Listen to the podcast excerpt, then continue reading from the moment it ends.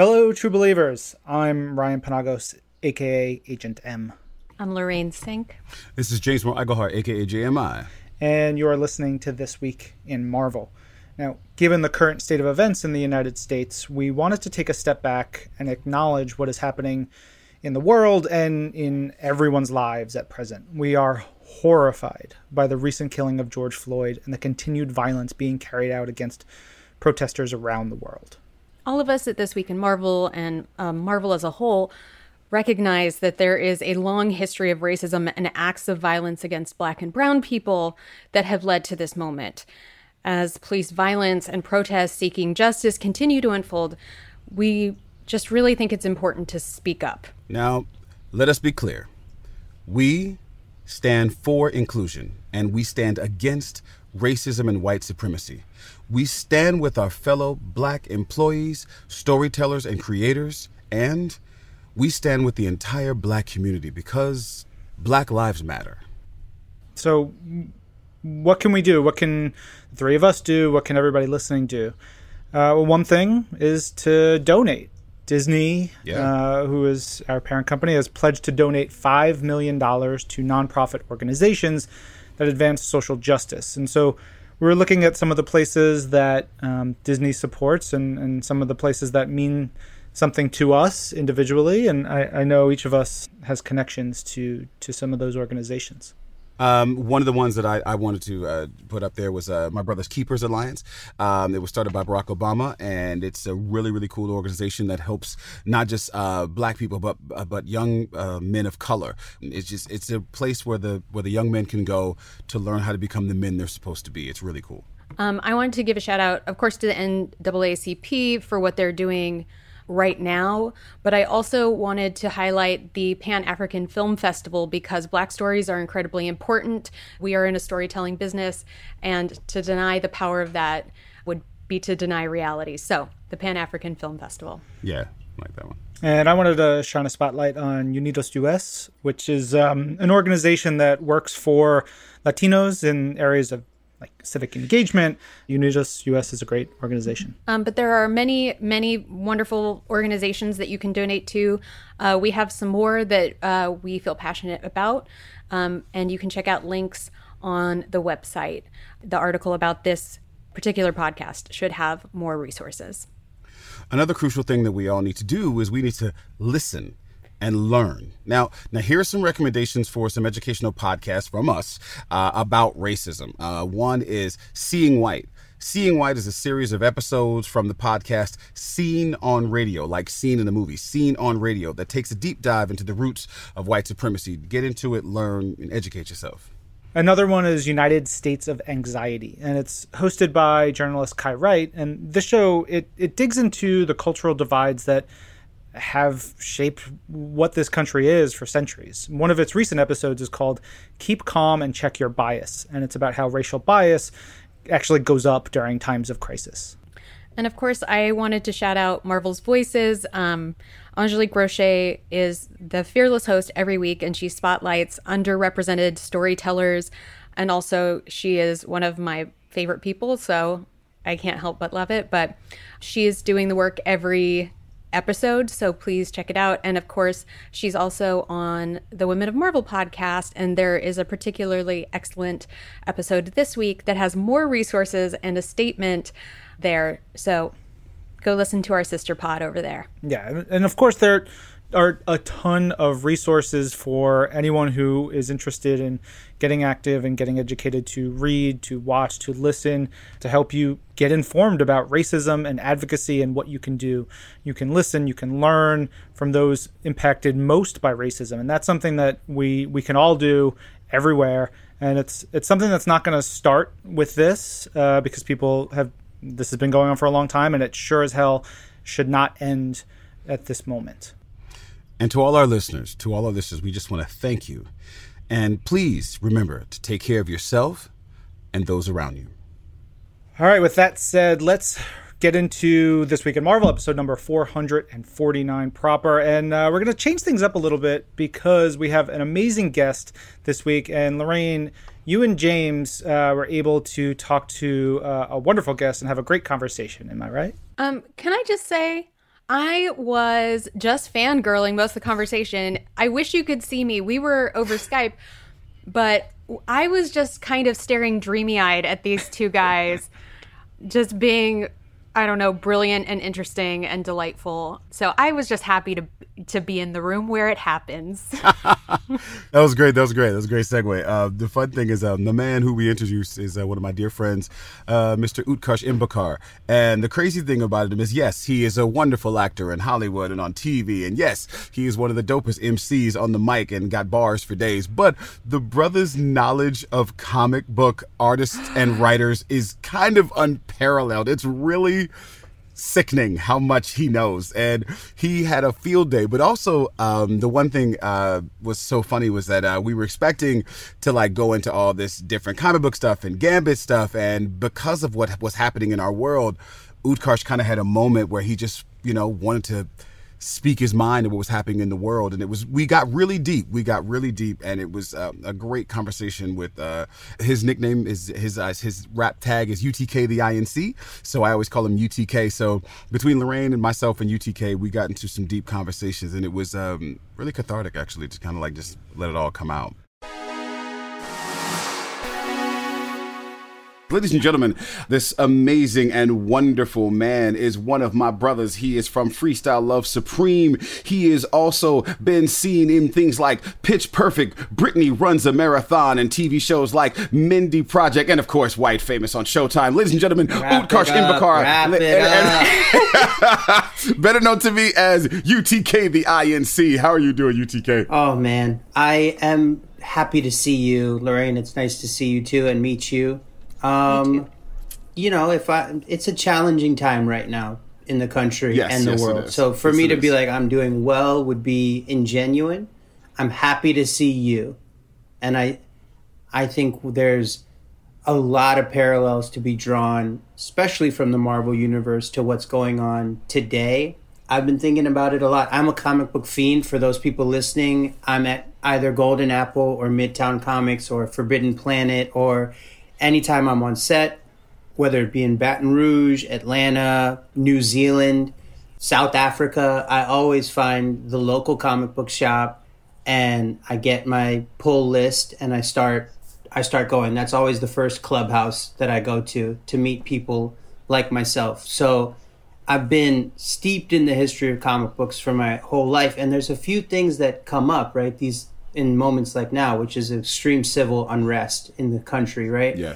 And you look at comic books and the way that writers writers have always created stories out of this struggle. Superman, I know this is a Marvel podcast, but our first popular superhero was born out of the Jewish struggle during World War II, and Superman was essentially created to fight Nazis, right? And if we're bringing it to Marvel, the X Men were created out of the civil rights movement to draw a parallel yes. between the black experience but you know, thinly veiled in mutants, right? And it's been so interesting because like diversity is huge, right? And I have a five year old girl, James. I know you're raising everybody's kids. Oh yes. Um, yeah. but thanks. A big thing for me, the way I communicate with my daughter is through superheroes. Like she's upstairs right now on a preschool Zoom class in full Wonder Woman gear, with the shield, the sword, everything, talking to her classmates about uh, her secret identity, and it's really important to me to diversify what what she takes in. The challenge is is I'm trying to empower her as a woman, a young girl. I'm also trying to teach her that brown skin. For those you can't see me, I'm Indian. My skin is very dark. Yeah, he's darker than me, but much better looking. But um, that's true too. The uh, the challenge has been like I'm trying to go online, right? Because I I realized like I got her all these action figures, right? We're in quarantine, and I'm basically just building her lexicon. And I got her all these action figures. I got her Boom Boom from X Factor. I got her Squirrel Girl and Spider Man. We've sort of populated her world with these heroes that she loves, but they're all white. They're all Caucasian. And yeah. then when I ask her what she thinks is beautiful, she's a mixed race child. She aspires to a white ideal of beauty and it's embarrassing for me to share that with you guys, but it's true. And as much as we try, then I go, okay, okay, I get it. I understand, right? The entertainment, all of the Disney princesses, like, I get it. It's not this kid's fault. It's not our fault as parents. but then let me populate her superhero world with women, particularly women of color, to try and just balance it out. But dude, they're hard to come by. That it, it is true. I realized as as a kid of color, the hero I aspired to was also white as well. It, it wasn't until I got older, you know, like in my preteens, where I was able to find like I have a whole thing. I have a whole collection of of, of action figures of people of color. You know, that's like the thing. If I see them, I buy them. I'm like, oh, I have to have that one. And it it really it really is a. Um, I understand it's a struggle about trying to find them. They're there, but it's trying to find them because what's funny is they're out there, but everybody they're all being bought up by folks of color trying to do the same thing you're trying to do. It's really tough, man. It's hard just finding any superhero of color. I use superheroes. I use the allegories to teach my child, and what I missed out on the fact was is that she's watching the Avengers, she's watching all these things. She's not watching the Avengers, but she's we're watching the kitty version, right? We're doing the books yeah. to learn how to read. And visually she's taking in this sort of white Euro idea of beauty and she's seeing brown skin like her dad's brown skin without even knowing it as subconsciously other or less than. And it's not her fault. But like there's no there's no Indian characters. The last time someone said, "Hey, there isn't this," Marvel people contacted him and had them write stuff. Yo, I got you, Marvel. Lorraine, why the f- am I not writing for Marvel? you can take existing properties like you've done with Miss Marvel really well. By the way, Ironheart, like um, like really well done. Obviously, Miles Morales was knocked it out of the park in terms of what these characters are capable of when you switch them and put them in a modern modern world. Yo, Nightcrawler as a South Asian would be yeah. I love the I love the idea of Kurt. I love I love that he's been outcasted since he was a kid. I love that the things that make him special were attacked. I, I love that he is a man of strong faith. That he's yeah. that he still has a sense of humor. That our most misunderstood, our most violent, our most dangerous character in the Marvel universe, Wolverine, is his best friend. Right. I love that he has the ability to tap into our the darkest souls in the Marvel universe, and even in the new um, X Men run, right, that's being done by Leinil Yu and Jonathan Hickman.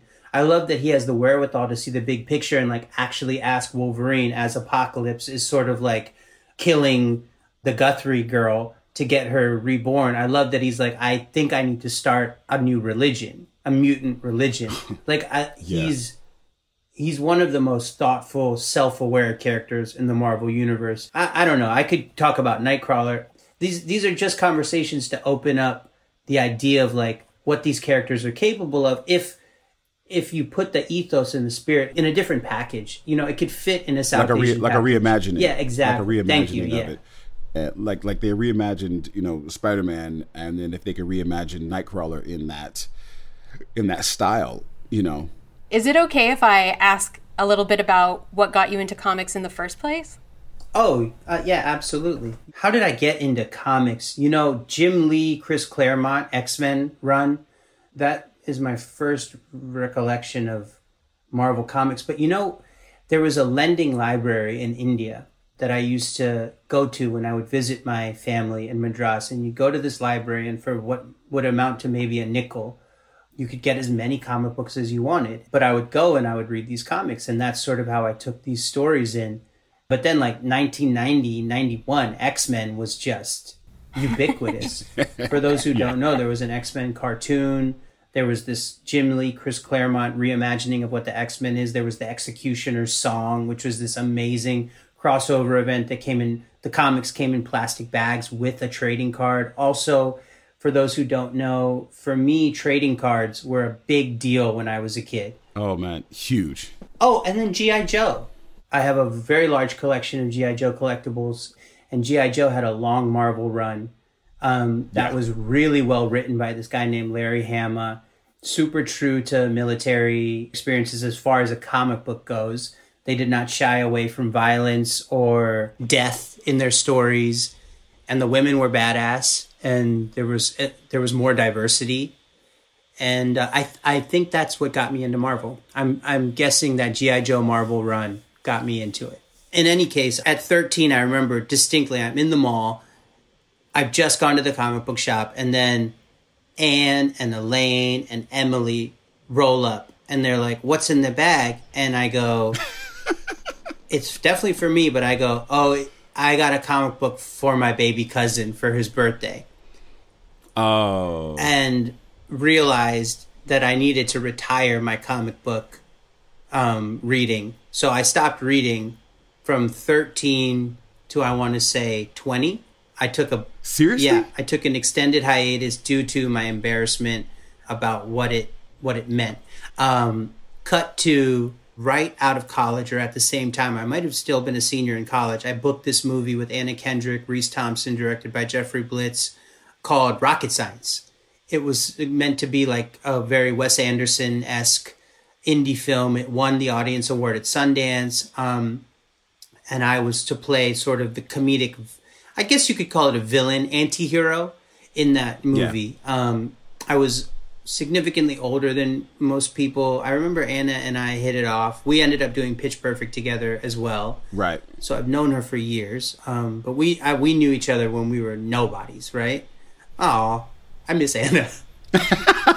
Good on her um, for speaking out and protesting and, and being a part of this movement. You know, just to branch out these people with millions and millions of followers who are white or appear white the fact that more and more people are reaching out and using their sizable social platforms to try and at least galvanize people into making a change for social good is appreciated by by us um, in any case that rocket science experience i was getting per diem $90 a day my boy i was like are you kidding me Dang. What am I going to do at ninety dollars? For those who don't know, per diem, per diem, you get you get a paycheck, and then they give you a per diem, which is supposed to be what you're supposed to live on. So basically, Utkarsh is saying he's out in Baltimore, and they said, "Look, here's your paycheck, but you're gonna live on this ninety dollars."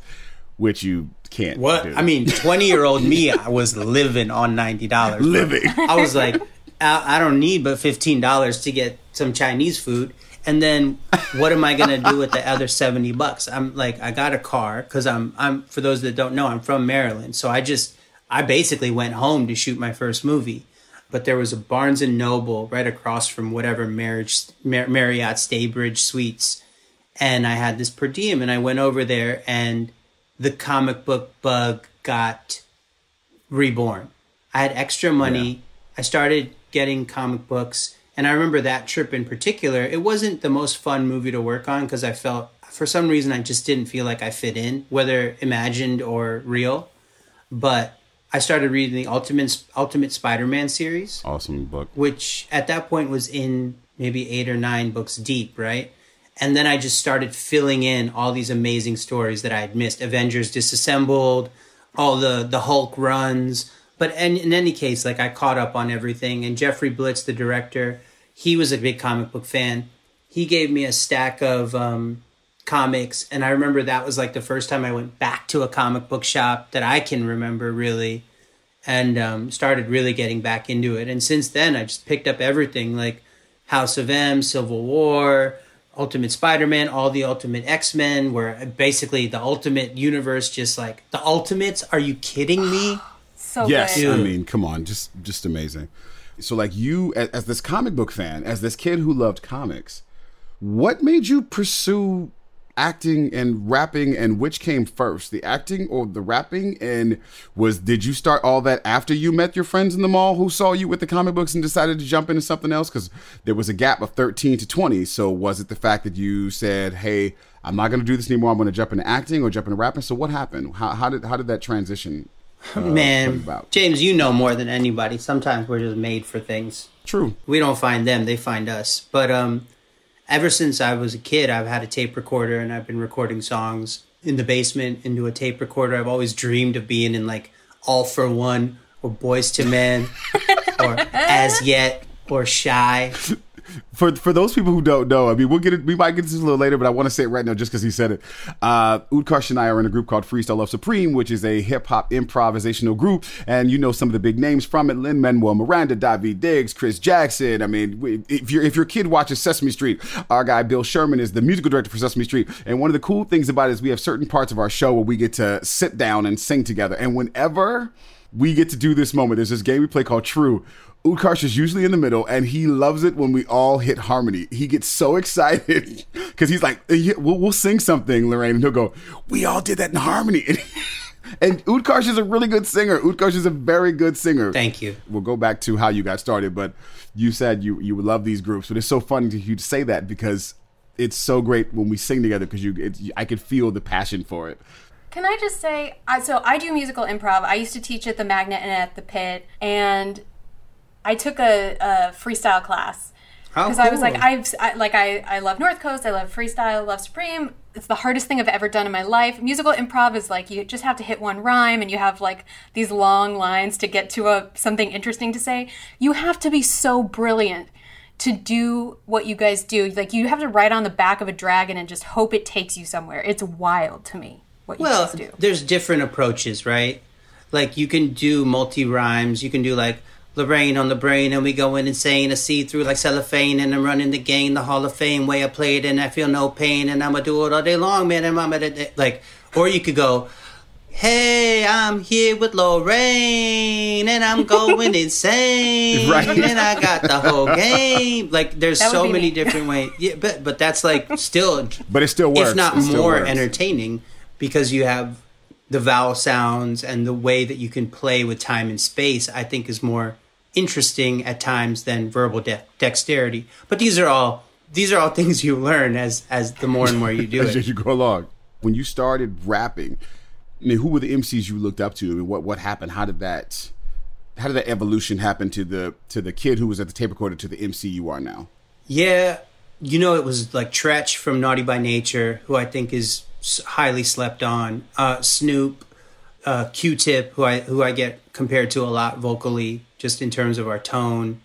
But when I heard Eminem, I was like, this compound syllable, like eggcorn, like acorn with the foghorn, leghorn. Uh, yeah, you know, his content was atrocious. But hip hop, the content of hip hop has always been controversial. So there's always like three styles: one that's trying to make money, one that's trying to make a conscious, you know positive outlook for what's happening in the streets or what's happening in the world. And then there's always that one that's just like, yo, I'm just gonna be straight ratchet gangster. This is what we're talking about. Yeah. And I'm, I'm, I'm gonna just be me. There's always those three yeah. lines of hip hop that do that.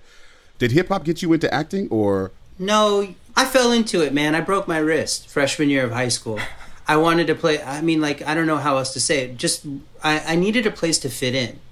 It's just that simple. And we moved in the middle of eighth grade to a new neighborhood. And the first thing I was ever in was some Indian cultural show. Just because my mom was like, you need friends. Like, I, I was pretty bummed out for like a year, pretty lonely. Um, at 12 or 13, which is many, many years ago now, but at the time felt pretty serious. And uh, I remember getting on stage and improvising all the lines instead of doing what was written and having having a great time. Then I wanted to be on the basketball team. I broke my wrist sophomore year of high school. Uh, my mother or I or somebody encouraged me to sign up for the school play. It was Shakespeare's Taming of the Shrew. Got on stage, improvised Shakespeare. um, That's amazing. Please tell me there's a video of that. I wish there was. There, there's got to be. I can reach out to my high school. I, I know I'm, I'm not going to, but somebody can. And then I caught the bug. I caught the community. I felt the family. I felt the buzz. I started doing all of the dance competitions in high school, anything to get out of class and to perform, I caught that bug. And I found that I had like an aptitude for it. And, you know, I, I felt like I was the most proficient or among the most proficient performers in my high school. And when I looked at sort of rival high schools and what they were doing, I felt that I was equal to or better than what was happening there. I felt sort of confident in my abilities, which is not a feeling that I feel elsewhere in life but um, it's certainly uh, nice to have at least one thing that I feel like I'm good at in my life. And then I told my parents I wanted to be an actor, and you know they responded the way two PhD biochemist Indian immigrants would. you know their response was like, I mean, it's funny now if you look at things full circle. It's like my mom. The exact quote was, "The only Indian on television is Apu on The Simpsons, and he's a cartoon, uh, voiced by a white man." And yes. then cut to maybe 15 years later, and I'm the first South Asian actor to ever voice a character on The Simpsons, playing Apu's nephew. Apu's nephew, yes. and then Hank Azaria, who's a good friend, who I cherish as a friend and as a mentor, who came and saw Freestyle Love Supreme. Hank Azaria yes. and I have have a frank conversation surrounding this documentary, The Problem with Apu, that my good friend Hari Kondabolu made. And Hank retires the character of Apu, or retires from voicing that character. Yeah. As a result, of not solely of, of my participation, but of being involved in the conversation around that character, Hank decides to to step away from it, which I thought was an extremely brave and powerful move. Very, it's many men, yeah. and he knows this. I love Hank. It's way, way, way overdue. But like, I'm glad that he took initiative when he did. Which is all to say, like, my mom told me in our minivan driving down Darnestown Road, Route 28 in Maryland, when I was a junior in high school, that this man was the reason I couldn't be on TV, and then I ended up being on the same show with that same dude. It's pretty cool. Yeah. Life has yeah. a way of finding nice little bookends if you let it. And then I went to NYU and I started acting school there because you can't go to college for freestyle rap. But we just started this school, didn't we? Freestyle Love Supreme yeah, Academy. we did. We just started the school. Now, now you can. People gonna start getting degrees in this stuff. Yeah. and then I found at NYU that I was uh, one of two South Asians. Shout out to Nitya Vidyasagar from Sesame Street, who was the other one there with me, and Arjun Gupta, who is a two years younger than me from The Magicians. But in any case, I found that the the environment did not suit my cultural growth. I did not feel like I fit in. It was interesting, whereas I had been ostracized for being South Asian in Maryland in high school by most people, made fun of when I got to New York, I was exoticized for being Indian. Uh, we love yoga. We, you know, every every white woman with a with a Om tattoo we love Indian food and your brown skin is so beautiful. And so it became, uh, it went from being a negative to an extreme positive, almost to be fetishized for it. And I, I played into it. I started wearing freaking kurtas to class. And it's been a challenge to be a grounded human being when the need for attention, when you don't get it at a young age, attention becomes yeah. um, something that you look to for validation and self worth. And it's very it's been a, a lifelong journey to sort of step away from the need for attention and realize where it's coming from and cultivate deeper avenues for self worth and self love that don't require anyone else's opinion. In any case, I'm at NYU. I'm not feeling it. I start going to the New York Poets Cafe. I'm doing slam poetry there. I start going to the clubs. I start rapping in the clubs. I start taking hip hop really seriously, which is becoming this freestyle party trick. I start taking it seriously. I start writing rhymes down. I start writing my own rhymes. I'm battling. All my early theater work is in hip hop theater. Um, History of the Word at Crossroads Theater. It's a Tony winning theater at Rutgers. was my first theater job. From there, I went to the hip hop theater show Welcome to Arroyos, written by Chris Diaz, who's a writer on Glow. I gave him his whole career. He should be thanking me to this day. From there, I joined Freestyle Love Supreme in and around there. Meet James Monroe Iglehart, the imitable James Monroe Iglehart. We join in this group. Hip hop gets me there. Pitch Perfect comes into my life. Yep. I'm a beatboxer mm-hmm. and a rapper. And the role was for beatboxing. I go, hey, I rap too. It would behoove you to let me rap in this show. I really like this song by B.O.B. and Rivers Cuomo called Magic. It just so happened that they put that song in, literally Kismet I had imagined that it would be a great song for me to do, and then it was the song that I did at the end, which people love. Oh, yes. Mindy Kaling yeah. saw Pitch Perfect. She said, "Oh, this kid raps. I want to do a rapping brother on my show." She offered me the role of her brother. That got me into the TV world, and hip hop has been a through line in my entire career.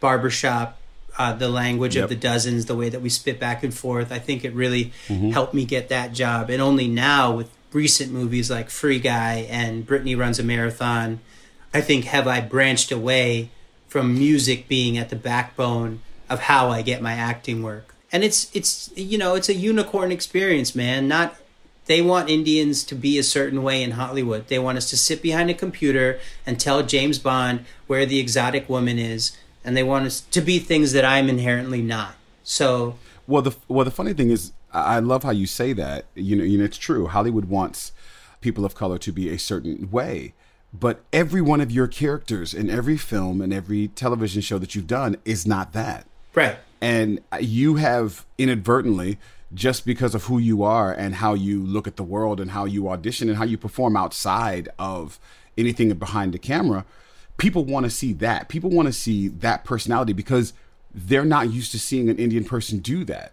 And it's kind of fun to watch how far you've come and what what you have done in Hollywood with what people said you couldn't do in Hollywood as an Indian actor. Thanks, man. So it's really cool. I, it's true. I, look, I, I, you know, I'll say with all the humility in my heart that you're totally right. I am the best. this is so off topic, but back on Marvel. I have to ask you this question. It's going to come out of nowhere. Yeah. Do you think Iron Fist is overrated, underrated, or properly rated? I think, as a huge fan of Iron Fist, and I loved the um, the standalone series where he like had to fight his way out of the underworld. I I loved the Immortal Iron Fist. I loved mm. it so much. So I would say, as a fan, totally underrated. I would say. Yes as a television property, way, way overrated. And as a result of those two things, I think he's probably properly rated. I think again he's a character that like many characters born out of the 70s, they were so cartoonish and so flamboyant with a very goofy, super goofy outfit, but a really interesting story. Father goes yeah. into the to the um, Himalayas, father loses his mind, mother dies, saving him. He's brought up by monks in a magical city of Kunlun, or however you say that, Kunlun and he becomes the immortal Iron Fist. Only problem is now that we know these characters should be indigenous of the cultures that they cherry picked from, which at the time was totally appropriate and very entertaining. Right. But now there's a space to really open up these stories. But let us be superheroes. You know, like we can be hero or hero adjacent for sure which leads me into this question here because of the Marvel universe and your knowledge of the Marvel universe. Which one's your favorite film? Oh man. So I would say there are moments from all. I think top to bottom, front to back, Ragnarok wins by a landslide. Nice. And then if you're looking for pathos, the Thanos saga, the last two. Infinity War and Endgame. Yeah, specifically like on your six, you hear Anthony Mackie as the oh, Falcon yeah. on your six boom, and then they all show up, and then you're like, it can't get better than this, except when um, homegirl gets knocked down. And then they're like, "We got her sisters with her," and then yeah, oh, all the girls. It's, like, it's, actually it's like Spider Man gets knocked down, and um, Captain Marvel comes in, and he goes, "I don't know how you're going to get through that." And uh, Shuri says, "Nah, don't worry, she's not alone." yeah. all the ladies show up. That moment is just I, the cheer, the the scream that happened in the theater. Like I'm, is that everybody getting chills? Yeah. Yo, yeah. Oh, trust me, I, I, was. Yeah, was the greatest feeling. Um, because you are such a fan of the artists, top three artists. Leinil Yu's number one, without question, for me. I I just love his pencil work. I think David Finch is another one of my favorites.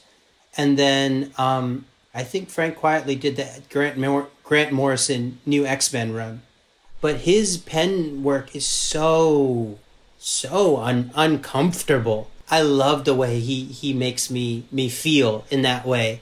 And then I would say Cassaday, that X Men run, yo, that is that is top to bottom, almost perfect. There is so little wrong, if anything, with that entire series, uh, including the Kitty Pryde phasing through the, the bullet. bullet beautiful. The silence in those images, Scott getting his vision back. It's like that that that highly complex romance between Scott and Emma and how like just morally ambiguous they all are. Oh my god. The X-Men and Deadpool too. Shout out to my bestie Ryan Reynolds. What movie are you doing with with Ryan? It's called Free Guy. Uh, it was supposed to come out on July 4th. It's coming out in December.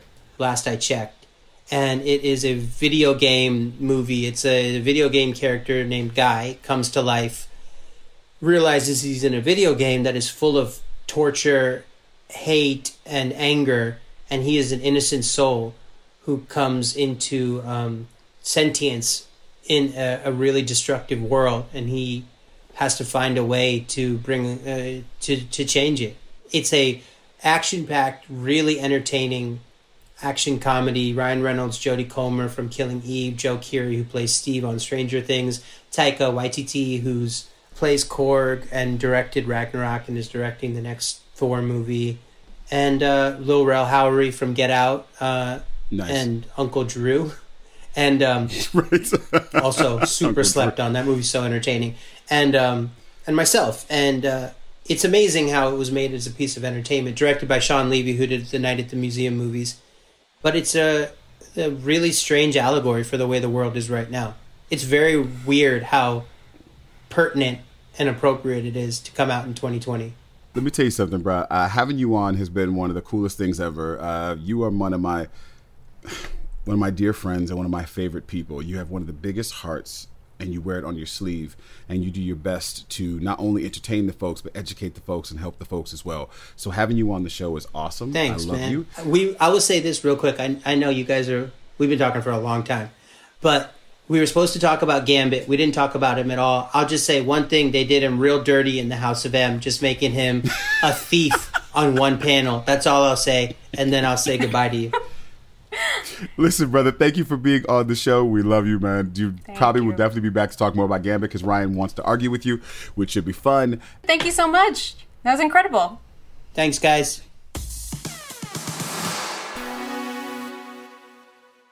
You see, that's what I'm talking about. I mean, the knowledge that man possesses and yet the passion with which he speaks about current events is is ridiculous. So, um, like I guys, I hope you enjoyed that. And when you get a chance, check out UTK. You can hear him on uh, Spotify, you can hear him on iTunes, but also, you know, check out his social media. The boy is awesome. And uh, yeah, he'll he'll he'll be around, especially with some help from Lorraine. He'll be around Marvel for a while. Yeah. James, I know that you are an important man. You have more days to save. Um, so uh, you yes. have to head off into the sunset. I do, but I say thank you guys. Um, this uh, this show was awesome, and I will see you guys next time. All right, Ryan. So you just listened to the interview. Our friends just listened to the interview. Um, you know, Utkarsh had this great suggestion where he really wanted to know specifically for his daughter uh, more heroes who are women of color. So I promised him that I would send him a list uh, and I would send him another copy of my book. But we threw together a list of some of our favorite women of color in the Marvel Universe. So we thought we would share that. The list can go on and on, but of course, who's at the top who comes to mind first when you think about this list, Larry? I mean, Ms. Marvel, obviously. Kamala Khan, a Pakistani American girl from New Jersey, notably a Muslim character in the Marvel Universe, which was a very exciting uh, new addition to our universe, spearheaded by Sana Amanat, as well as G. Willow Wilson, and just a sweetheart, fangirl, funny, full of heart. I truly think she is the Spider Man of our generation in many ways. You can, of course, read uh, Ms. Marvel by G. Wilson uh, for the, the first few trades. And then, of course, uh, Saladin Ahmed has taken it over for the marvelous Miss Marvel. Um, let's see who else on this list. Uh, we've got Ironheart, Riri Williams. You know, another even more recent addition to the the roster. Uh, but amazing, brilliant engineer and superhero, member of the Champions, and there was a recent Ironheart series by Eva Ewing, and the character first appeared in some Iron Man comics by Brian Michael Bendis and crew. Uh, oh, of course, we have Mantis. She's half Vietnamese and half German. But I really recommend going back and reading her original appearance in the old Avengers comics. She has great stuff in Guardians of the Galaxy, but if you really want to see more of her history and past, I think those those comics in the late 70s are really great for that. Yeah. Uh, let's see. Up next, we've got uh, young New York girl, Moon Girl, aka Lunella Lafayette, uh, star of Moon Girl and Devil Dinosaur, by Amy Reeder and Brandon Montclare and crew. Um, this book is wonderful because she is the smartest human on Earth. Uh, she is actually an inhuman. She has a giant red dinosaur who she's like very closely connected to. She has adventures. She lives on Yancey Street, just like Ben Grimm, the Thing. She's a, a wonderful, wonderful character.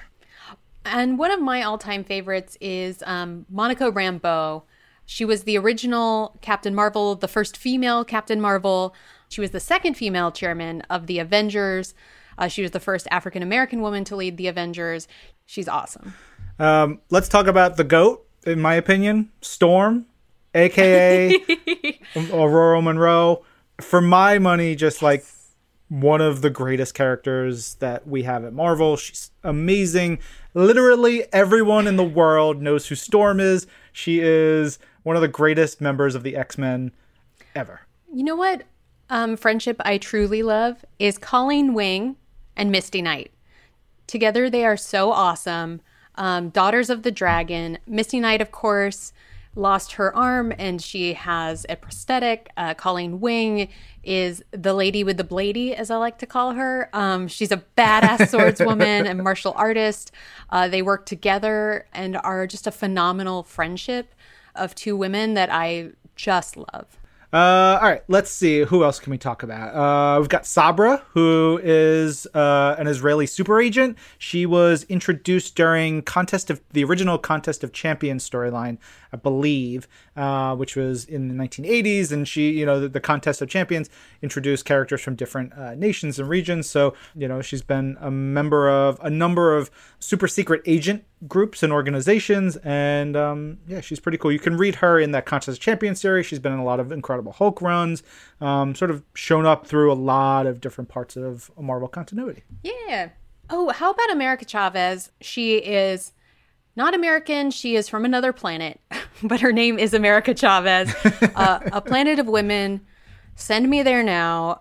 Uh, but she is phenomenal. She is a Latinx queer character who punches everybody and is a badass and she's super sassy and she's got a great friendship with Kate Bishop. She's rad. Yeah. The list really goes on. It is um, so long. It's, it's really long. Uh, I'm gonna lightning through some of these. Shuri, of course, uh, at former, maybe current, maybe uh, future Black Panther.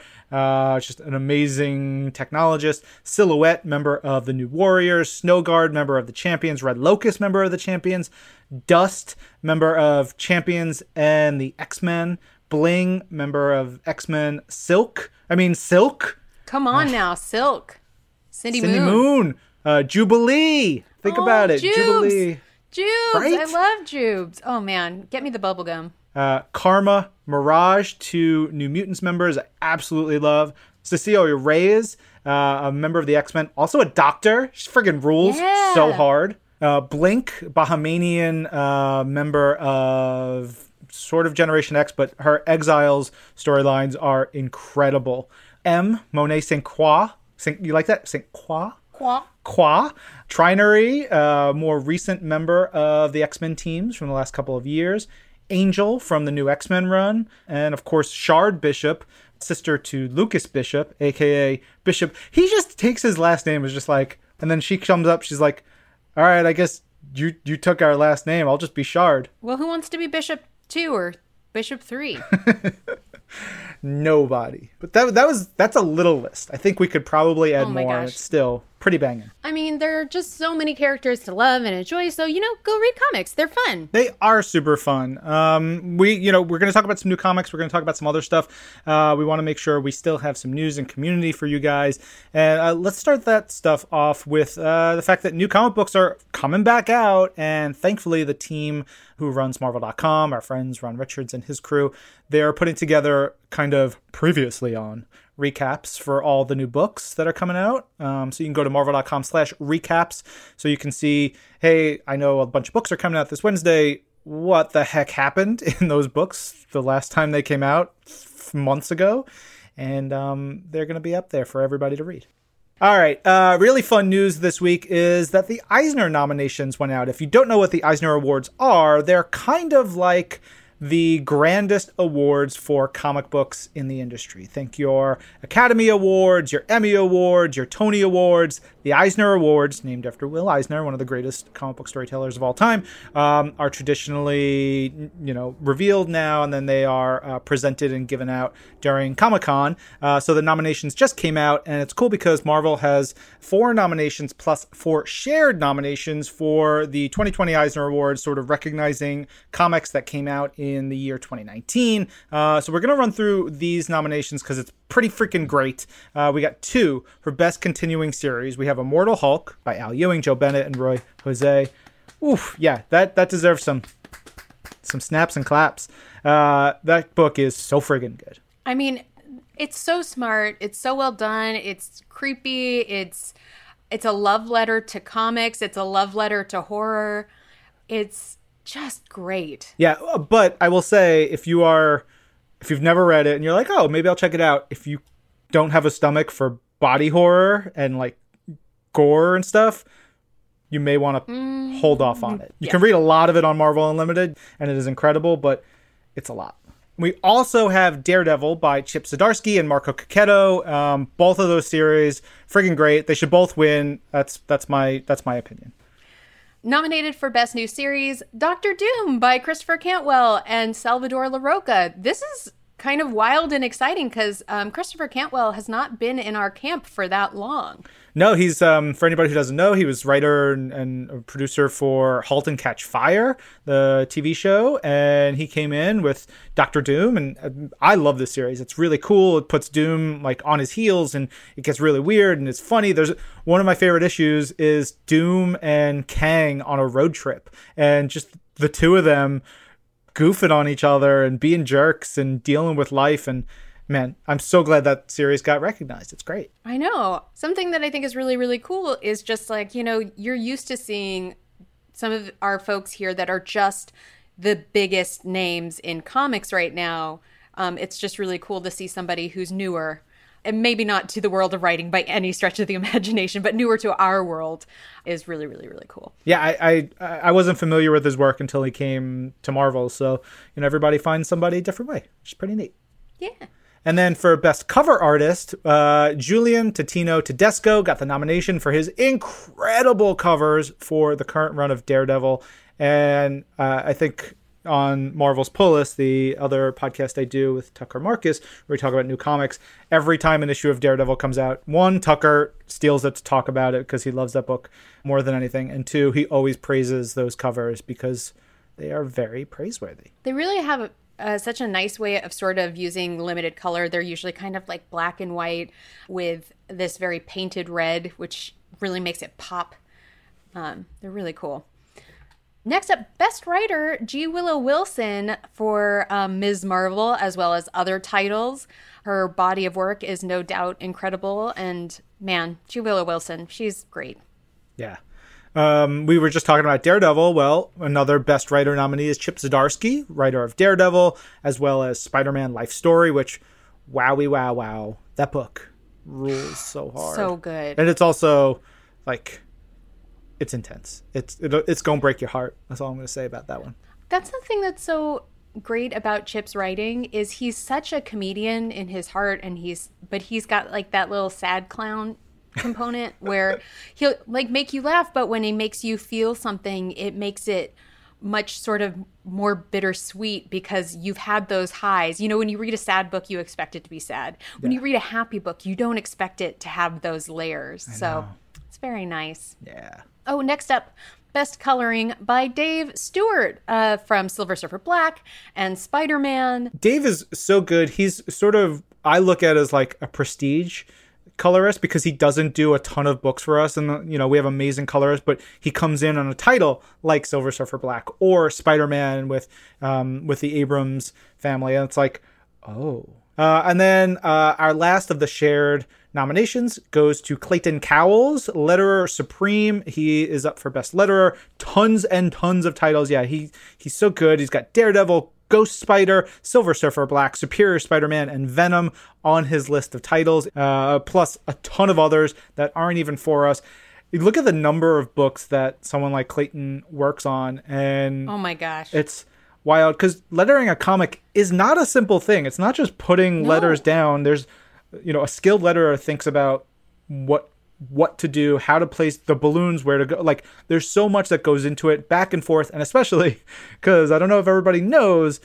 Sometimes the books are like rewritten up until the last minute. Like little changes mm-hmm. happen or mistakes accidentally fall in and they have to be fixed up into like the minutes before a book goes off to the printer.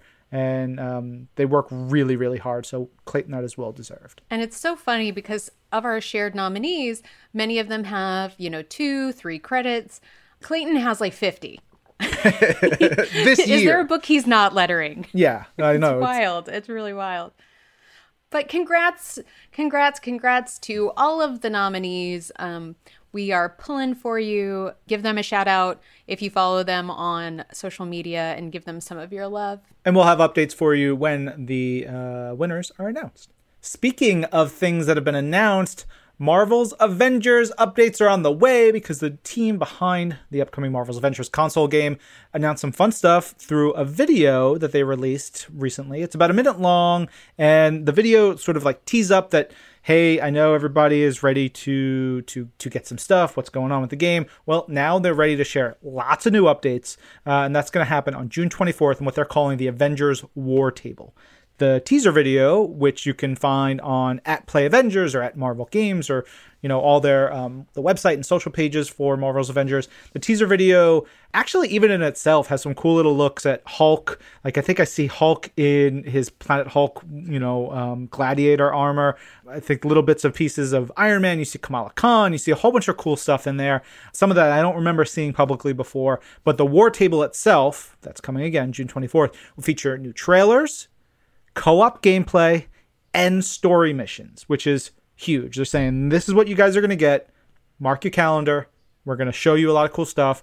Again, you can watch the video for the teaser up on at Marvel Games, at Play Avengers, and then you can pre order Marvel's Avengers right now, which releases on September 4th for PlayStation 4, Xbox One, Steam, and Stadia.